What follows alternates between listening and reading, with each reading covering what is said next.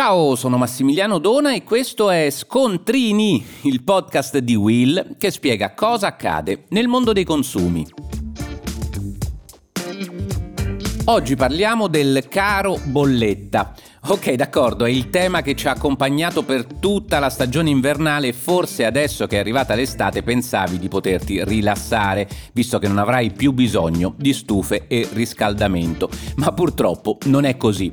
Con i prezzi che l'energia ha raggiunto nell'ultimo anno resta fondamentale cercare di ottimizzare e ridurre il più possibile i consumi di luce e gas e durante la stagione estiva non possiamo abbassare la guardia. La buona notizia tuttavia è che possiamo seguire qualche accorgimento che, se attuato, può aiutarci a raggiungere questo obiettivo senza rinunciare al comfort in vista delle ondate di caldo che ci attendono, anzi, sono già arrivate.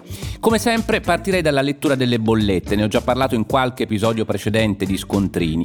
Analizzando l'andamento dei consumi elettrici fatti durante l'anno, che ricordiamolo è possibile trovare sempre nelle fatture, notiamo che il picco si raggiunge proprio nei mesi estivi, tra giugno e agosto, quando è massimo l'utilizzo dei condizionatori che sono ormai presenti in quasi tutte le case e che sono la causa principale dei consumi nella stagione più calda. Se vogliamo tenere a bada il caro bolletta, quindi è fondamentale intervenire proprio sul raffrescamento. Se dovete acquistare un condizionatore è sempre consigliabile optare per quelli di classe energetica più efficiente. La spesa iniziale sarà sì più alta, ma sarà in breve ripagata dai consumi più bassi, garantendo poi negli anni un importante vantaggio economico.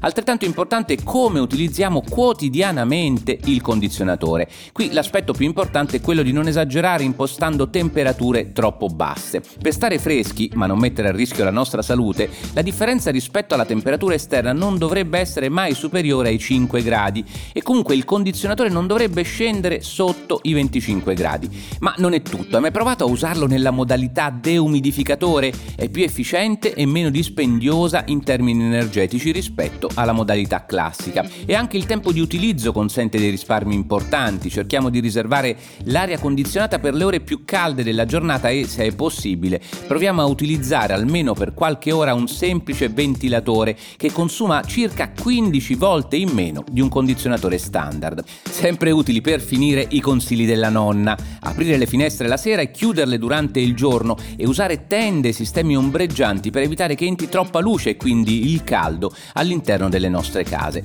Può sembrare incredibile, ma anche questi nostri piccoli comportamenti possono fare molto per abbassare la temperatura interna. E voi lo sapevate? Per oggi è tutto, ma puoi ascoltare gli altri episodi di Scontrini sulla tua piattaforma di podcast preferita.